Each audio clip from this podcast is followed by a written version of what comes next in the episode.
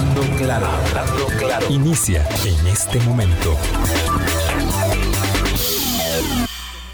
Colombia.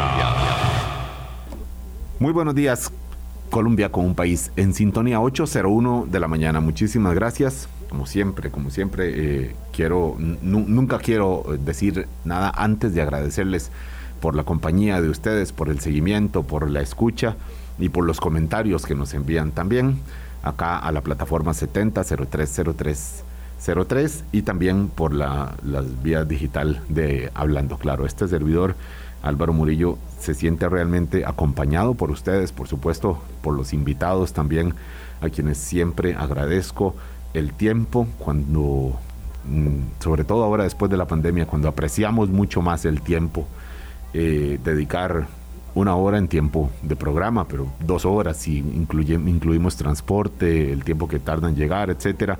Los invitados hacen que eh, sea mucho más de agradecer la participación acá en el programa y el aporte y la, y la digamos, el espacio que construimos ustedes, radio escuchas, invitados y nosotros acá, por supuesto, como facilitadores. ¿Por qué digo esto? Porque el periodismo es eso, el periodismo es, mm, a ver, los periodistas no, somos solo una parte del periodismo. Lo digo, por supuesto, en relación con las noticias de esta semana y las señales de hermetismo que emanan de la Casa Presidencial o del gobierno entrante de don Rodrigo Chávez, las críticas, las sospechas, los audios, esto que, que si dijo o no lo dijo, solamente, digo, esta es una discusión que tendremos que desarrollar ya como un, como un elemento político, la parte de comunicación del gobierno, pero el periodismo, el periodismo son ustedes, el público también,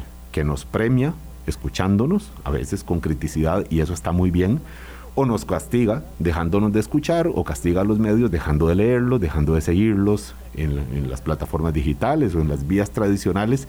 Entonces, cuando hablamos de que un actor político, sea cual sea, eh, pone al periodismo como un rival, estamos hablando de que no estamos solamente poniendo como rival a los periodistas o a los medios de comunicación, sino a las audiencias también. El periodismo lo hacemos todos, la prensa somos solo una parte de eso, porque obviamente un periodismo sin público, sin audiencia, no existe. Entonces somos solo una parte, igual que no existiría un periodismo sin los medios de comunicación y sin los actores políticos, que por supuesto son parte de todo esto, como un marco general. Ya luego tendremos que hablar de la política de comunicación de este gobierno, de la reacción que hay de los medios de comunicación y de otros actores políticos, porque ya se han manifestado también eh, varios diputados con señalamientos, con críticas a estas señales de, hermetismo y de opacidad. Hay respuestas que estamos esperando los periodistas que todavía no han dado. Eh, pero al margen de, esta situación concreta, quería hacer esa referencia sobre cuando queremos poner como rival al periodismo, estamos poniendo como rival también a buena parte de la población que forma parte de las audiencias, de los públicos, de los distintos medios de comunicación, de los distintos estilos, líneas editoriales, prensa tradicional, alternativa, digital, televisión, periódicos, radio, etc. Esto como un señalamiento nomás. Eh, y de esta, este trabajo que hacemos juntos, que decimos que es el periodismo en general, que forma parte eh, ustedes como audiencia, nosotros los periodistas y los invitados, como en el caso de hoy, que tenemos a don Danilo Montero, que es eh, director de la Oficina del Consumidor Financiero. ¿Por qué don Danilo está hoy con nosotros aquí? ¿Por qué lo invitamos? Porque el tema de las estafas bancarias, porque el tema este de que me sacaron plata y yo no sabía, le di clic a un link que parecía que tenía toda la pinta de ser creíble y resultó ser un método de, embuste y me costó plata y no poca, eh, es es cada vez mm, más creciente. En realidad eh, ha sido un tema que se ha instalado no este año, pero sí que ha crecido mucho más este año y por eso queríamos hablar con alguien que conoce cómo está, eh, que conoce por qué ocurre eso y que también nos sirva como de tipo consultorio, de consejos, de para que usted cuide el dinero que tiene en su banco para que cuide las operaciones que hace de SIMPE, de transacciones bancarias, para que cuide las llamadas que hace, los datos que comparte, según quién. Para eso está con nosotros aquí don Danilo Montero y quiero agradecerle muchísimo, de verdad, de nuevo se lo digo, que, comparta también con la audiencia acá. Buenos días, don Danilo. Eh, muy buenos días, Álvaro. Un gran gusto de estar de nuevo por acá. Eh, y tratar de compartir algunas, ah, algunos consejos, algunas cifras y y algunas inquietudes que también tenemos en la oficina.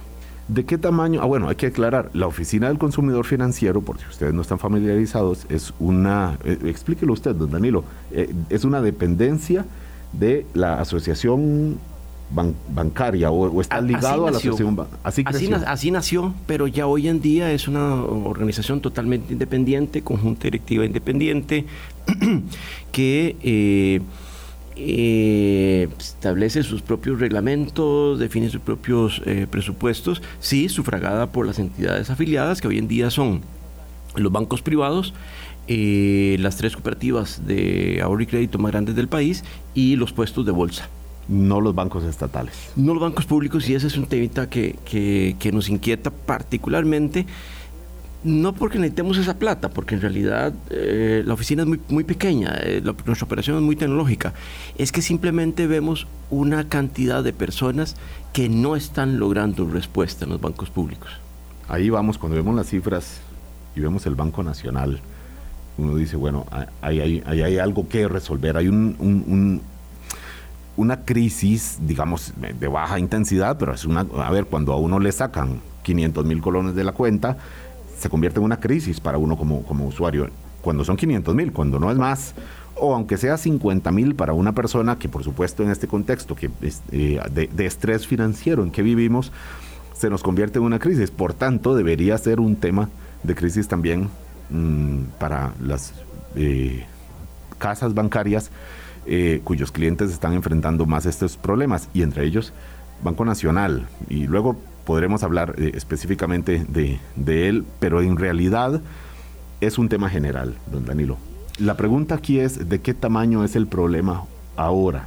Porque vemos en las noticias los distintos métodos, vemos el, crecimiento, las, las, cifras que ha hecho públicas el organismo de investigación judicial y no son tres pesos los que, los que se roban de estas maneras. ¿De qué tamaño es el problema? ¿Cómo podría usted dimensionarlo para efectos del público? Y aquí tenemos que hacer un poco, Álvaro, como decía Alejandro Magno, este, los problemas grandes hay que dividirlo en partes porque si no es difícil eh, digerirlo. Eh, lo que nosotros insistimos en la oficina es que primero que todo afuera hay una industria criminal. No son cuatro pillos, son, es una industria criminal. Una industria organizada con una estructura que posiblemente tiene un gerente corporativo y un gerente de reclutamiento. O sea, estamos enfrentándonos a una industria eh, con todas las de la ley están al margen de la ley, pero con todas las de la ley en el sentido de las de la ley como eh, organización. Como organización, exactamente. Entonces, ahí tenemos un primer elemento en contra. Todos, las entidades financieras y los, y los consumidores.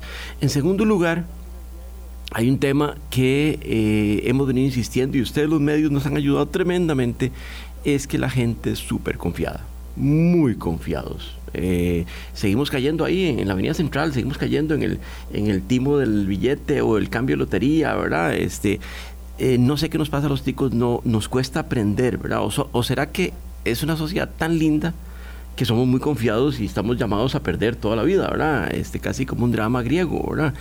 Eh, ahí tenemos que, que, ver cómo transformamos a las personas de que eso que mencionabas, que una llamada que nos hacen y la tomamos con total tranquilidad, ¿verdad? De que nos están haciendo una transferencia. Incluso nos hablan de un banco del que no tenemos cuenta y caemos en la trampa, ¿verdad? Entonces, ahí hay un, segundo tema entonces complicado. Y el tercer tema, eh, y no es solo, es solo del Banco Nacional, pero sí nos inquieta en el caso del Banco Nacional, porque aunque no es una entidad afiliada, es una entidad a la que tenemos particular cariño yo personalmente tengo mi, cuenta en el Banco Nacional. Eh, le tengo un aprecio eh, tremendo al gerente general eh, del Banco Nacional. su junta directiva está integrada por gente tremendamente competente, pero eso no quita que nos parece que el abordaje que le han dado no es el justo con los consumidores. Porque en algunos casos cuando las personas han dado la información eh, muy ingenuamente, es poco lo que se puede hacer. Pero cuando parece que no hay absolutamente ninguna información sensible de parte del consumidor, o sea que algo pasó, eh, la entidad financiera debiera ser más acuciosa y pareciera a veces que se escudan en el hecho de que son una entidad pública y no pueden devolver esas platas hasta que un juez se los ordene.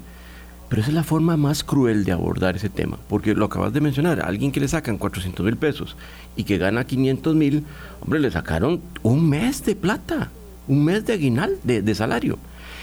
Esa forma de abordar el tema es lo que nos inquieta a nosotros. En el caso de las entidades afiliadas, nosotros logramos un, eh, un esfuerzo mucho más efectivo.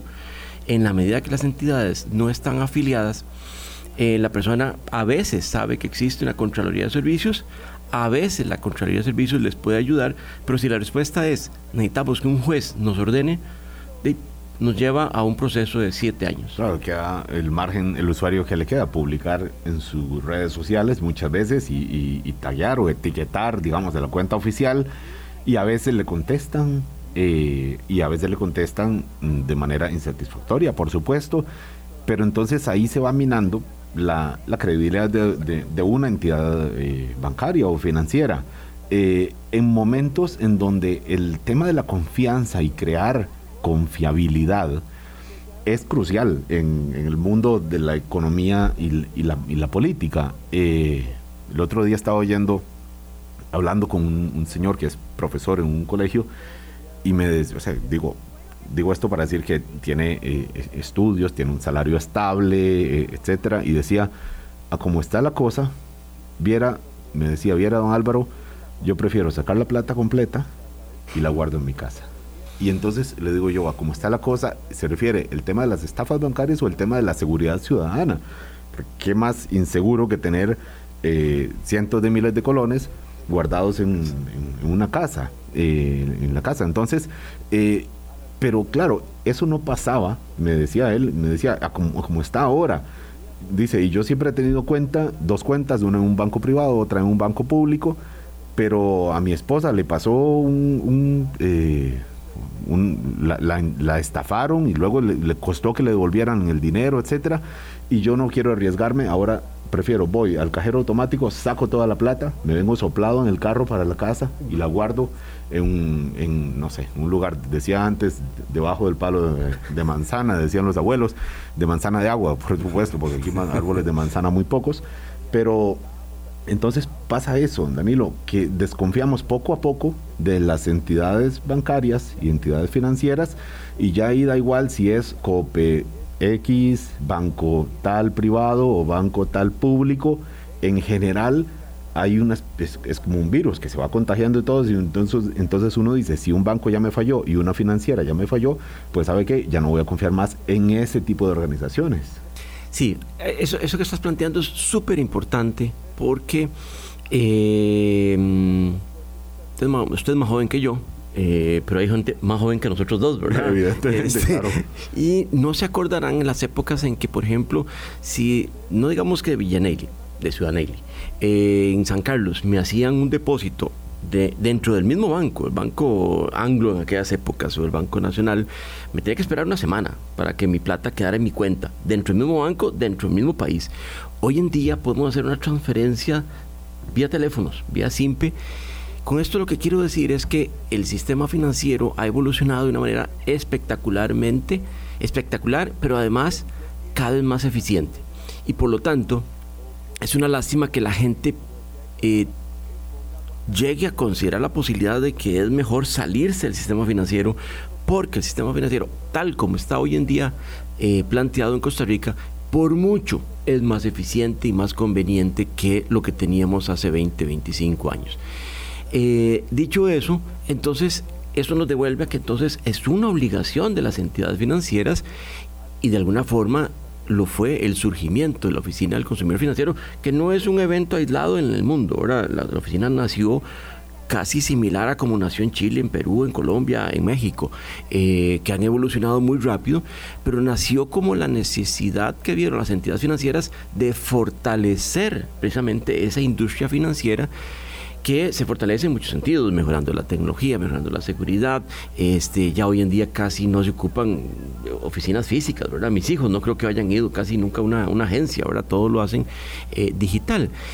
La, la, constitución de mecanismos de resolución eficiente y objetiva de las quejas de los consumidores es uno de esos principios que la OCDE nos viene repitiendo desde hace eh, desde 2011, 2012.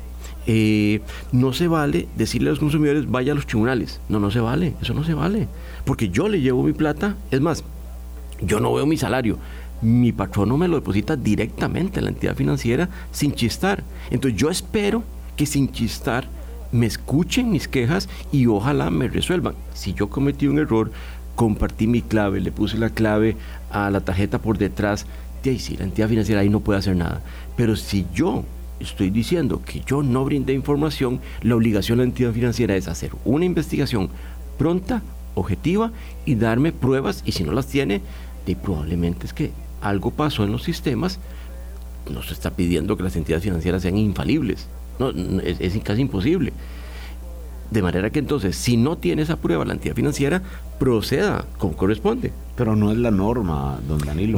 No, no, eso lamentablemente lo estamos convirtiendo en una norma a nivel de las entidades afiliadas y por eso es nuestro eh, nuestra majadería en cuanto a que todas las entidades financieras se pudieran afiliar.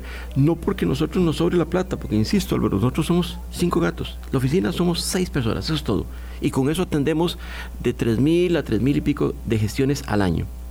Eh, full tecnología. Eh, entonces no es tampoco para tener autos de lujo, ni para tener convenciones colectivas, ni mucho menos. Es afiliarse para tener una instancia objetiva, independiente, para resolverle a los consumidores, que los defienda efectivamente. Nosotros tenemos nuestras fundadas razones para sospechar que las Contralorías de Servicios, en entidades públicas o privadas, no tiene que ver nada de eso, si realmente tienen la capacidad de llegar a golpearle el escritorio a un gerente y decirle, ve don Álvaro, aquí hay un cliente reclamando tal y tal cosa, necesitamos que usted responda, porque si somos compañeros de trabajo, somos cuates, eh, sos el, padrino de uno de mis hijos, es muy difícil que yo de la Contraloría de Servicios llegue a presionarte. En el caso nuestro, en la oficina, de hemos tenido algunos encontronazos con entidades afiliadas, hemos tenido que ir incluso hablar con el gerente general del banco y decirle, mira, aquí eh, tenemos un tema, tenemos todas las pruebas de que hubo un problema operativo, un, riesgo operativo se materializó y realmente cumplimos con nuestro objetivo de defender al consumidor. Yo tengo mis dudas de si las Contralorías de Servicios tienen ese poder y, juegan ese rol de golpear escritorios. No es simplemente llevar el mensaje de que ahí tengo un cliente eh, quejándose cliente viera qué pena, dice el gerente financiero o el gerente de crédito que no se puede hacer nada.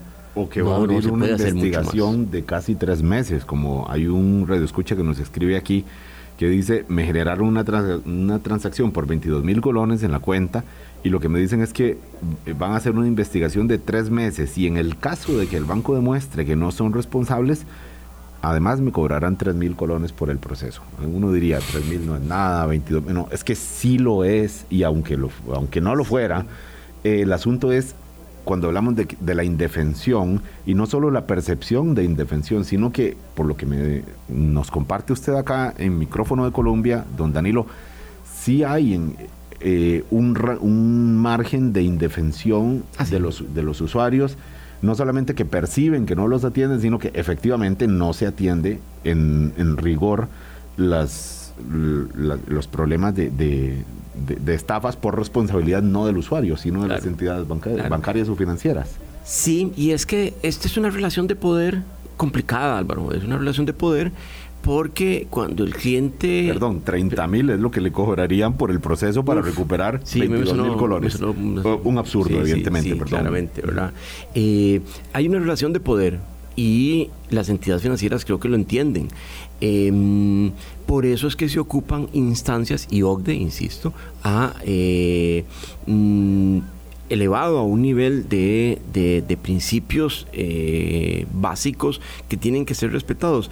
Pongo el ejemplo de un caso que nos pasó con un banco privado, en donde habían dos personas, una pareja, que tenían una deuda, el banco requirió que fueran los dos codeudores de la hipoteca y que los dos tenían que estar asegurados. Pero el banco se encargó de, escoger la aseguradora, de hacer todo el trámite, pero hubo un error. Solo se aseguró a una de las dos partes. Y adivine quién se murió, la que no estaba asegurada. Eh, nosotros intervinimos y el banco tuvo que apechugar. Fue un error operativo. No fue porque el banco se propuso, porque fue descuidado, simplemente un error operativo eh, impidió que se aseguraran las dos personas y se concretó un riesgo que posiblemente es uno en un millón. Pero la oficina se sentó con la entidad financiera y le demostró, vea, usted dijo que los dos tenían que estar asegurados, usted se encargó de hacer el mandado, usted escogió la aseguradora y usted no aseguró a las dos personas. Eso es lo que nosotros llamamos una defensoría que en el caso de las entidades públicas no podemos hacerlo.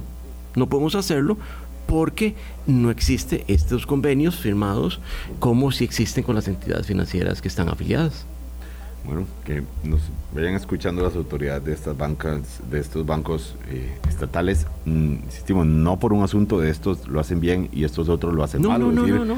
Este, eh, claro, es que pone a alguien aquí en la plataforma, dice, a lo que invitan es a pasarse, eh, a lo que invitan de alguna manera es a pasarse a la banca privada. No es eso. No, no, es. Y yo le digo, a mí no me harán quitar la cuenta del banco donde la tengo, que es un banco estatal. Eh, me siento muy cómodo y, digo, nunca me ha pasado ningún problema ahí y no sé, al, al, mismo tiempo digo, no sé si es que he tenido suerte o que he sido precavido suficientemente o que efectivamente el banco donde tengo la, cuenta, pues además me ha ayudado poniendo las medidas mínimas de, seguridad para que yo nunca haya perdido ni un colón en, esta cuenta bancaria. Digamos, no es un asunto generalizado, pero sí es un problema real que está ahí y si no, vayamos a ver las quejas que se manifiestan en las redes sociales que atiende muchas veces o las estadísticas que manejan ustedes, que ahora las vamos a compartir, don Danilo, también eh, eh, de, denuncias o de, o de, casos, mm, sea de estafa sea de, estafa digo, vía digital, de problemas por vía simple, de informaciones que compartimos, eh, porque el, caso está ahí. Y ahora que compartimos dinero en segundos, como decía usted, don Danilo, por, por simple, vamos a comprar los aguacates y alguien dice, páguenos por simple, es, es increíble. Eh, ahora lo tenemos ya normalizado en los últimos meses y ni qué decir después de la pandemia, por supuesto pero no deja de ser en términos de la evolución de las transacciones de, de dinero, una cosa que hace 10 años, ni hace solamente 10 años, don Danilo, ni nos, ni nos imaginábamos. Y claro, como evoluciona la tecnología, evoluciona también los ladrones en ese ambiente de tecnología. Son las 8.23, 8.24 de la mañana ya. Don Danilo Montero de la Oficina del Consumidor Financiero hoy con nosotros y luego vamos a, pedirle también algunos consejos para extremar medidas de seguridad y que no nos roben ni un colón de nuestras cuentas bancarias. Ya venimos. Hablando claro. Colombia. Con un país en sintonía, 8.26 de la mañana. Escribe un oyente, mis datos de la tarjeta del Banco de Costa Rica se usaron para hacer compras fuera del país. Eh, una fue aprobada por un dólar, la otra por 50 dólares y fue negativa, dichosamente para no eh, tener más saldo. El banco me dijo que la tarjeta estaba expuesta y me la cambiaron. A mi esposa le pasó lo mismo. Ahí vemos un ejemplo de que el banco reacciona, ¿eh? le cambia la tarjeta, reacciona, pero, pero digamos, el problema ya está creado. Entonces se puede atender el problema, pero lo ideal sería evitarlo, don Danilo.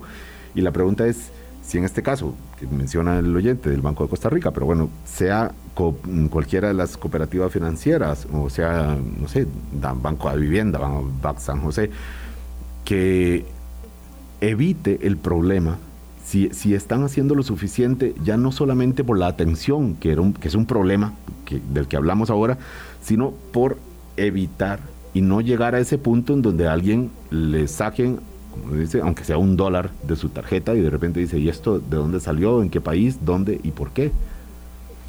En el caso de las tarjetas, Álvaro, las entidades financieras prácticamente que creo que todas ya desarrollaron un protocolo y entonces ya cuando uno llega eh, fácilmente dicen sí, esto fue que le clonaron y sobre todo si tiene seguro, le sustituyen la tarjeta y ahí no hay problema.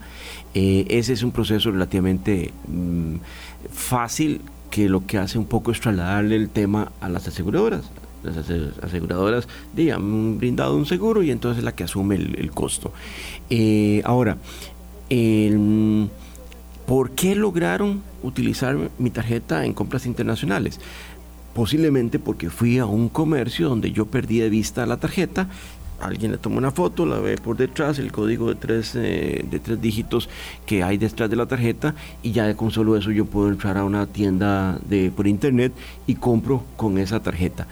Eh, con solo eso, Dani. Sí, porque en realidad. Con solo que vayamos al restaurante y para no levantarnos de la mesa, tome la tarjeta, ahí páguela ahí detrás de la barra, pague, es Correcto. Ya eso es abrir ese flanco para que alguien mañana vaya y compre en cualquier tienda digital, lo que sea. Es muy sencillo. Yo, le tomo una foto a, tu tarjeta de crédito por los dos lados y yo sé que Álvaro Murillo te tal cosa, el número de la tarjeta, por detrás el código validador ya con eso yo puedo comprar en una tienda eh, por Amazon eh, o en internet, cualquiera, las tiendas por, Pero lo seguimos haciendo, Danilo. Yo día viendo un restaurante y, la gente con mucha confianza, que sería lo ideal, sería lo ideal en confiar en la persona que nos atiende, llévese la tarjeta, cóbreme lo que me comí, me devuelve la tarjeta y me voy.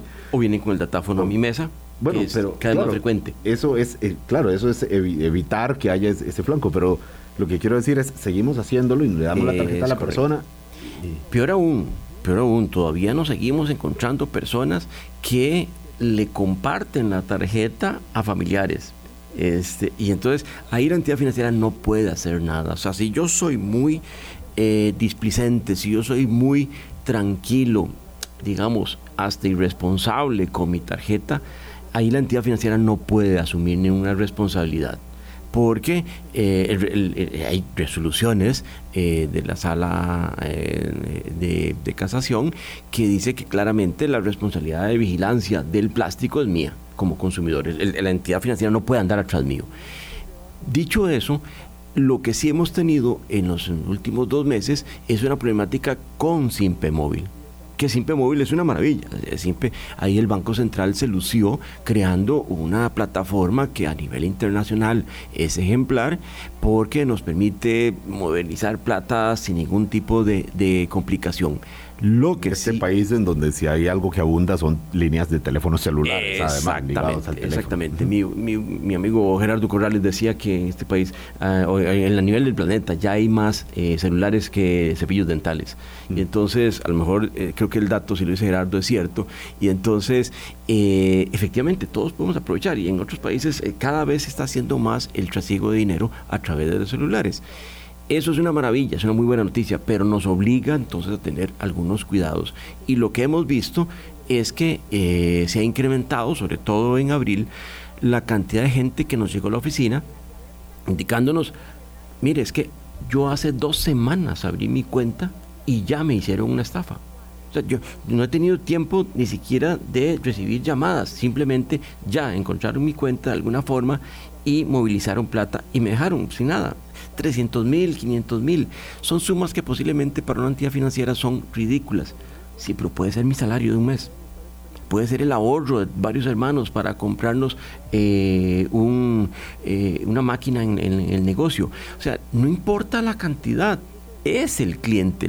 el tema aquí de fondo es si lo estamos viendo como cliente, como la persona que junto con otro montón de personas, se encargan de pagar nuestros salarios. Perdón, don Danilo, estos datos que me compartió usted eh, esta mañana antes de, empezar el programa, lo que me indica es que en, entidades afiliadas, ustedes registran que hubo un incremento de, denuncias en, en, abril 2022 en relación con abril 2021, que se um, subieron, bueno, casi, casi 20 más, parece, casi 30 más eh, aumentó bueno, cerca de un 25% interanual, pero en las entidades no afiliadas, los reportes que tienen ustedes, primer trimestre de 2021 versus primer trimestre de 2022, es que se triplicó, es que aumentó un más de un 300%.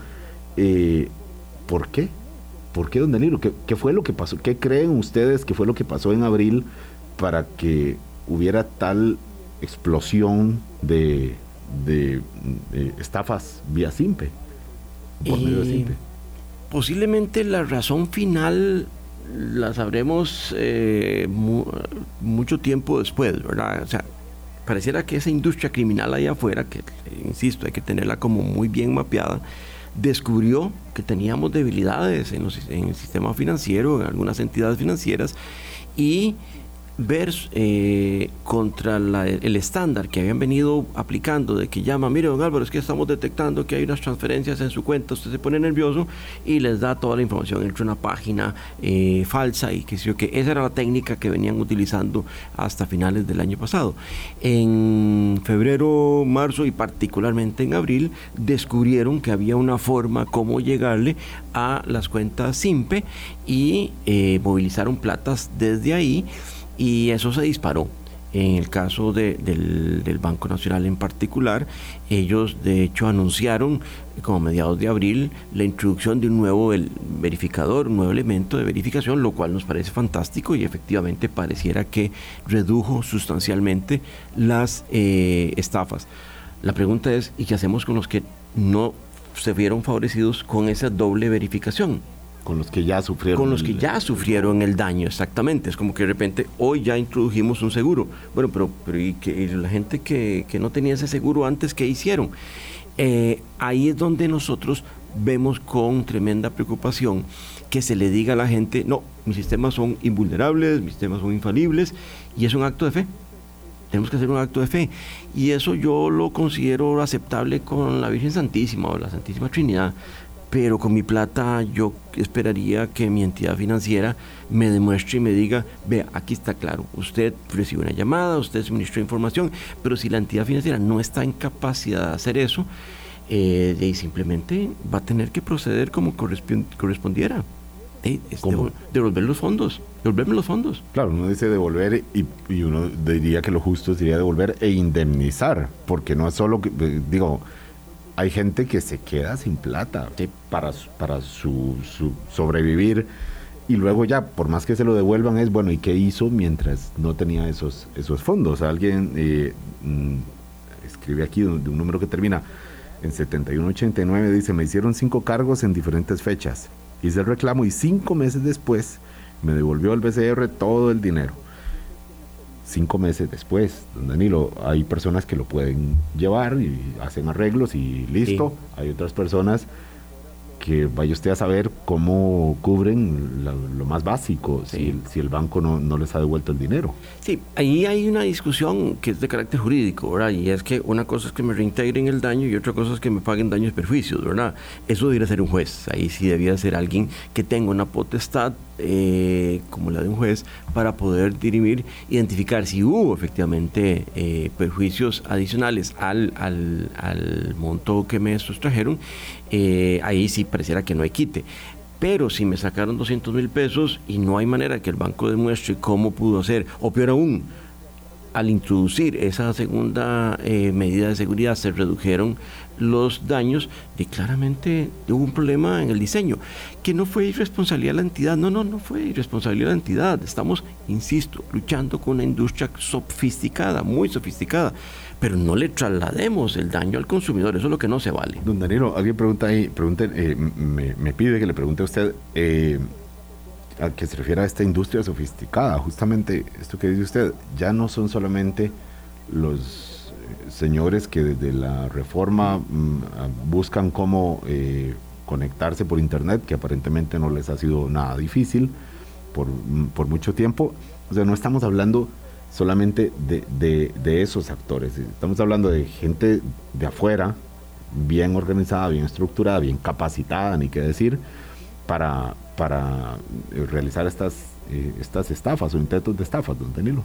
Sí, eh, y lo hemos conversado con la gente del OIJ que está haciendo esfuerzos inmensos para tratar de poder identificar todas las ramificaciones de esta industria.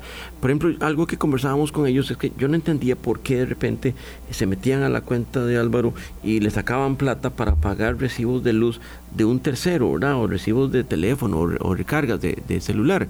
Y lo que nos decían es que muchas veces estas, estas, eh, eh, eh, estos pagos de servicios públicos en realidad son una recompensa a personas que andan reclutando gente que pueda meter celulares a la reforma, gente que pueda conseguir cuentas de estas simplificadas que se presten para servir de testaferros. entonces, a, a, ese nivel, a ese nivel llega esa industria, ¿verdad? No solo es quién desarrolla los eh, guiones que, nos leen, ¿verdad? Y que nos, con lo que nos enredan, eh, entrenan a las personas la modulación de la voz, entrenan en la ambientación para que se eh, parezca que nos están llamando de un banco. insisto, no, son cuatro pillos que se organizaron la noche anterior para hacer una estafa, son gente que ya tienen, digamos así, protocolos definidos de trabajo. Y que llegan a sacar un millón de dólares, ¿verdad? El registro que tienen eh, el otro día viendo una publicación en el diario eh, La Nación basado en datos del organismo de, investigación, de investigación judicial que en el año 2018, no, 2021, más de un millón de dólares y más de 3 mil millones de colones eh, en, estafas. Sí. Por eso decíamos, no son tres colones. no, no, no, no. Esto habla o de que, bueno, habla de dos cosas que hay montos muy altos que le roban a, muchas personas y además que hay muchísimas personas que están expuestas a estos robos eh, y algunos en montos bajos o relativamente bajos, pero que es un problema masivo. Ya no es un caso aislado eh, por allá, sino que estamos hablando de una situación masiva que, tenemos eh, ahí en, en, las manos, don Danilo. Que es una industria que se está remozando todos los meses, ¿verdad? Porque se dieron cuenta, y eso lo conversábamos con las autoridades judiciales, hasta más o menos finales del año pasado, el phishing y todas estas diferentes técnicas de eh, inteligencia. La, simulación de, la pantalla, una pantalla en internet que, donde usted mete datos y al final no es. Que es falsa. y entonces ahí me van llevando con un cuento, no sé qué, y entonces yo termino digitando la, mis, mis, claves. Eh, comenzaron a moverse hacia montos más grandes, de 10, 15, 20, 30 millones de colones. Pero eso comienza a reducir la clientela, ahora no todas las personas logran manejar esas sumas. Y entonces comenzaron a encontrar posiblemente eh, pequeñas fisuras, pequeñas fisuras en los diseños eh, de los sistemas y entonces el simple les resultó muy favorable. Por eso fue que de repente vimos ese incremento y ahora se volvió a caer el, uso del mecanismo por simple porque se han introducido otras eh, metodologías de seguridad en las entidades financieras lamentablemente tenemos que aceptar, posiblemente aquí a finales de año van a descubrir una o dos técnicas nuevas. Por eso necesitamos que las personas realmente le pongan atención a estas conversaciones que tenemos con ustedes. Ya le voy a pedir algunos consejos para que todos nos pongamos más pilas, dicho en, popular. Eh, frente a estos riesgos. A las 8 y 40 de la mañana hacemos el último corte y venimos con don Danilo Montero de la Oficina del Consumidor Financiero para evitar que nos saquen la plata de la cuenta bancaria por alguno de los variados métodos que pueden intentar hacerlo. Hablando claro. Colombia. Con un país en sintonía 8.42 de la mañana. Aprovechamos 15 minutos, 13 minutos que tenemos más con don Danilo acá en el programa para eh, pedirle algunos consejos de lo que sí podemos hacer nosotros como usuarios, eh, más allá de que sea Mm, justo y necesario que las entidades bancarias hagan lo propio también, porque además si no ahí está la credibilidad en juego. Mm, varias personas seguro han eh, cerrado sus cuentas después de estas, después de sufrir algunos de estos robos eh, por estafas en sus, en sus, en sus cuentas bancarias sin que el banco se haya hecho responsable o, sin que lo, sin que haya lo haya evitado de manera suficiente. Don Danilo, yo tengo Mm, uso el SIMPE, como tantísimas personas en, ahora mismo, eh, ligado a una cuenta de, un banco eh, público. Y admito que muchas veces se me ha hecho engorroso mm, enviar y que me pida una clave y sacar una tarjetita y poner eh, la clave dinámica y poner tres dígitos y qué cansado, yo quisiera que fuera más fácil. Claro, cuando lo escucho a usted digo, bueno, qué dicha que por lo menos me pide ese filtro de la clave dinámica porque hay otros bancos en donde realmente era más fácil, era nada más digite el número de teléfono y mande la plata. Eh, esto es, eh, es, es, una norma ya, digamos, un doble filtro, o qué más, qué más podemos hacer nosotros para cuidar, digo, nosotros como usuarios, ya esto es porque el requisito lo pone el banco, pero qué más puedo hacer para cuidar yo la plata que tengo en la operación de Simpe, que es del día a día, que ahora mismo alguien estará comprándose el, no sé, el desayuno en la soda y pagándolo por Simpe y mañana en la feria del agricultor eh, también. Eh, vamos a ver, mm, reiterar que es mucho mejor usar el sistema financiero a usar el efectivo. O sea, definitivamente una sociedad que se devuelva al efectivo es una sociedad que retrocede. En segundo lugar, cuesta mucho ganarse la platilla, ¿verdad Álvaro? Cuesta muchísimo. Entonces uno debiera ponerle mucho más cariño. Exactamente igual cuando, cuando veo que a alguien le cuesta comprarse un carrito y no lo cuida. Hombre, vigile el aceite, vigile las llantas, este, la batería. Exactamente igual con la plata. Uno debería estar, tal vez no tan obsesivo como de revisar cada 10 minutos la cuenta corriente, pero nos sorprende la gente que a veces pasa tres meses sin ver estados de cuenta. Eso no debiera ser así. Es como que de repente hay gente que pasa dos meses sin revisar el aceite al carro. Eh, de no, ahí está fregado, algo malo va a pasar y es mi culpa. Eh, luego, eh, no pensar en términos de que qué pereza, me están pidiendo tres claves y que sé yo que posiblemente, dadas las circunstancias, yo prefiero meter tres claves, dos tokens, a que me saquen la plata. De nuevo, porque me cuesta mucho ganarme, la verdad, y le cuesta a todo el mundo ganarse la plata. Eh, por, otro, por otro lado, la gente necesitaríamos que se vuelva más desconfiada. cuando la llaman y le dice, don Álvaro, ¿qué tal? Este, estamos detectando aquí unos movimientos en su cuenta. No siga la conversación, no la continúe, córtela. Pero ¿y si es real, don Inmediatamente, si ya se va a tomar el tiempo de quedarse media hora con ese fulano en el teléfono, corte y llame inmediatamente al banco. Entra al sistema, al, internet banking del banco, donde uno sí sabe que es, si de todos modos, si fuera que es que no, me, no tengo disponible tiempo, pero si me voy a estar dispuesto a quedarme media hora con ese fulano en el celular, igual puedo entrar cinco minutos al sistema del banco y verificar aplicarles a ellos, a estos estafadores del típico no me llame, nosotros Nosotros lo llamamos, exactamente. Además, es muy sencillo. Yo no sé cuántas veces al mes me llaman a mí para decirme que están haciendo transferencias a una señora Nájera, además, que siempre la señora Nájera, ¿verdad? No sé cómo se la inventaron. y ya varias veces ya, ya, ya opté por decirle, sí, está bien, eh, ¿está de acuerdo? Sí. Y cortan, cortan inmediatamente.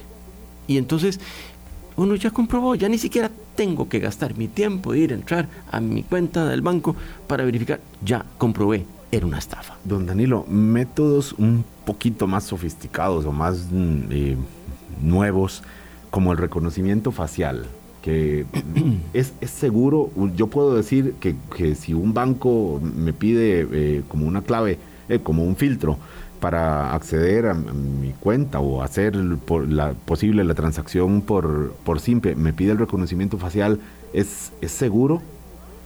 Eh, sí, en realidad sí. O sea, hay, hay varias eh, técnicas que podrían servir. Incluso eh, alguna gente utiliza su celular, eh, perdón, su reloj eh, para hacer esos, esas transferencias.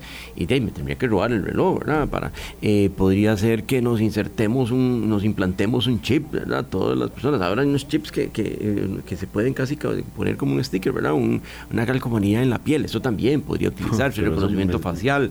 pero eso no es algo que se use ahora mismo, lo En algunos países sí, en algunos países se puede... Vamos no llegar a ese punto. Eh, y se puede utilizar para otro montón de cosas, además, ¿verdad? la huella. La huella es algo, algo que yo ya utilizo hoy aquí en Costa Rica en dos, eh, en dos entidades eh, bancarias. Em, eso, es, eso es factible.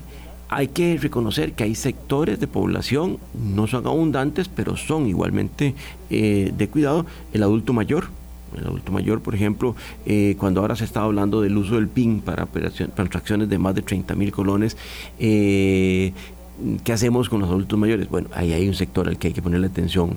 Eh, personas que tienen algún tipo de minusvalía, algún tipo de, limitación física. bueno, hay que pensar en ese tipo de personas, ¿verdad? A lo mejor el reconocimiento facial está a una altura en donde la persona que está en silla de ruedas no puede resolverlo, ¿verdad? hay que atender ese tipo de, situaciones. que creen, digamos, no saben que, no sé, de repente tienen que quitarse los, los anteojos para que haya un reconocimiento completo, la mascarilla, ni qué decir ahora que, que muchos lo usamos. Exacto. Lo otro es que son tecnologías que son caras. Son caras y no podemos olvidar que Costa Rica es un país chiquito. O sea, son economías de escala que se requieren que se pueden obtener en México, se pueden tener en Colombia, en Brasil, en Costa Rica, muchas de esas tecnologías son muy, muy caras y para la cantidad de personas que podemos, aún si supusiéramos que toda la población lo utiliza, a lo mejor no se paga.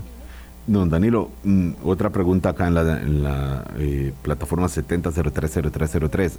¿Hay alguien que haya ido a la cárcel por un robo por, por, de, este, de este tipo de transacción bancaria, de phishing, de de Simpe, ustedes tienen eh, información, porque digo, pues, como ocurre en cualquier sector, si hay impunidad, pues se sigue haciendo. ¿Qué, qué riesgo tengo yo al, asumir eh, esta actividad criminal? Evidentemente, si sé que nunca va a llegar a, castigarse.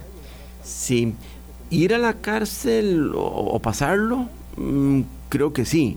Si ha sido condenado, no estoy seguro, ¿verdad? Sería una pregunta más bien como para, para los jueces, ¿verdad?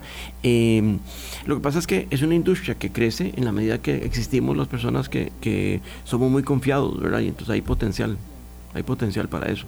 ¿Qué, qué más? ¿Hay algún punto de, de, de, alguna conducta que hagamos creyendo que estamos haciendo bien, don Danilo, que ustedes tengan identificadas?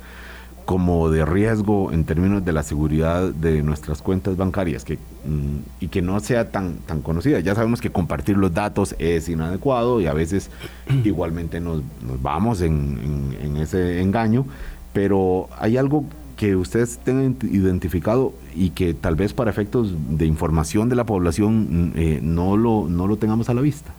Eh, sí, y no deja de ser sutil, Álvaro, y es que en las redes sociales vemos que hay personas que nos cuentan toda su vida hora a hora, ¿verdad? Y entonces ahora comiendo estoy en el desayuno. Eh, exactamente. estoy en el aeropuerto, voy camino a, no sé, a Francia, eh, ahorita estoy en los Champs-Élysées, ahora me muevo para Berlín y no sé qué. Si estamos brindando tanta información, eh, nos queda la sospecha de que a lo mejor es como una práctica normal, ¿verdad? Y entonces, además estamos reflejando que tenemos cierta capacidad económica. Entonces, si hay alguien que nos está siguiendo, le estamos dando toda la información sin querer queriendo, ¿verdad? Eh, no quiero decir con esto que la gente se salga a las redes sociales y no vuelva a compartir fotos de sus nietos, pero eh, posiblemente algunas personas podría ser que hayan sido más fácilmente blanco de lampa porque de suministran demasiada información. Claro. Mm, ahí tengo un, caso, una persona conocida que estaba en México y le llamaron eh, le mandé enviar un mensaje, le dijeron, eh, tenemos registro que usted salió del país para poder facilitarle el uso de su, de su tarjeta, eh, facilítenos usted tal o cual datos y esta persona dijo, pues si me llaman del banco y nunca se preguntó cómo del banco supieron, que estaba en México. Exactamente. Hasta después cuando, cuando la llamaron del banco para decirle que había una amenaza, un intento de, de robo, y ahí sí era del banco. Y luego le dijeron cómo usted le dijo a alguien que se había que había salido del país y esta persona eh, lo que le dijo es no pero entonces claro, las redes sociales. Las redes sociales estamos informando todo don Danilo eh, una última pregunta en un par de minutos en estos tiempos de insistimos de estrés financiero que hay de dificultades de, de aumento del costo de la vida tan alto de dificultades que pasan muchos hogares, muchas personas. Eh, ¿Lo han notado ustedes? Eh, digo, ¿ha generado algún impacto que ustedes hayan podido percibir en términos de la, de la, del, pues, del, trabajo que hace la oficina de, del consumidor financiero que, no sé, que, sea atribuible al momento económico que vive el país?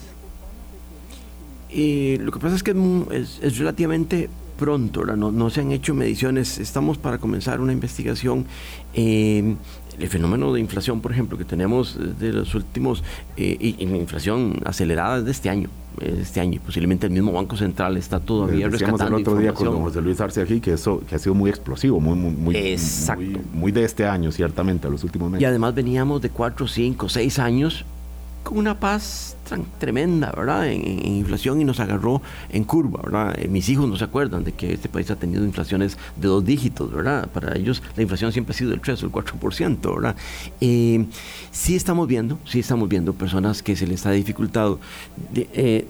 Eh, ya sea hacer frente a todos sus desembolsos, hacer frente a sus cuotas de pago de, las deudas que tienen, que tienen, aunque no estén sobreendeudados, el hecho de que tengan un aumento en las tasas de interés o el hecho de que tengan que gastar más en el supermercado y entonces tengan que decidir o compro comida o compro o pago las cuotas, eh, sí, sí está generando algunas presiones. Eh, sentimos que hay una proporción de la gente que por la pandemia se ordenaron bastante en sus finanzas, pero sí hay un sector de la población nada despreciable que las debe estar pasando un poco complicada. Iremos, estaremos pendientes cuando ustedes puedan desarrollar esta investigación, don Danilo, para entender en términos generales lo que podemos suponer y lo que conocemos o algunas de las personas viven de dificultad, de estrechez directa, de decir o pago la cuota o compro la comida o pago no sé, las necesidades de los de educación de los de los hijos, etcétera. Don Danilo eh, Montero, le agradecemos mucho que haya estado hoy con nosotros aquí. y pues deberíamos hacer una revisión periódica de cómo van avanzando las entidades bancarias todas y cómo nosotros también vamos aprendiendo a cuidarnos y a desconfiar. Lamentablemente hay que, hay, que desconfiar eh, de, de las nuevas herramientas también que son facilidades al mismo tiempo y que implican riesgos y por tanto implican doble responsabilidad de nosotros y de las entidades bancarias. Así es. Muchísimo gusto. Muchísimas gracias, don Danilo. Mañana a las 8 de la mañana. De nuevo volvemos a saludarnos. Que tengan un muy buen jueves, 8.55. Hasta luego. Hablando claro, hablando claro.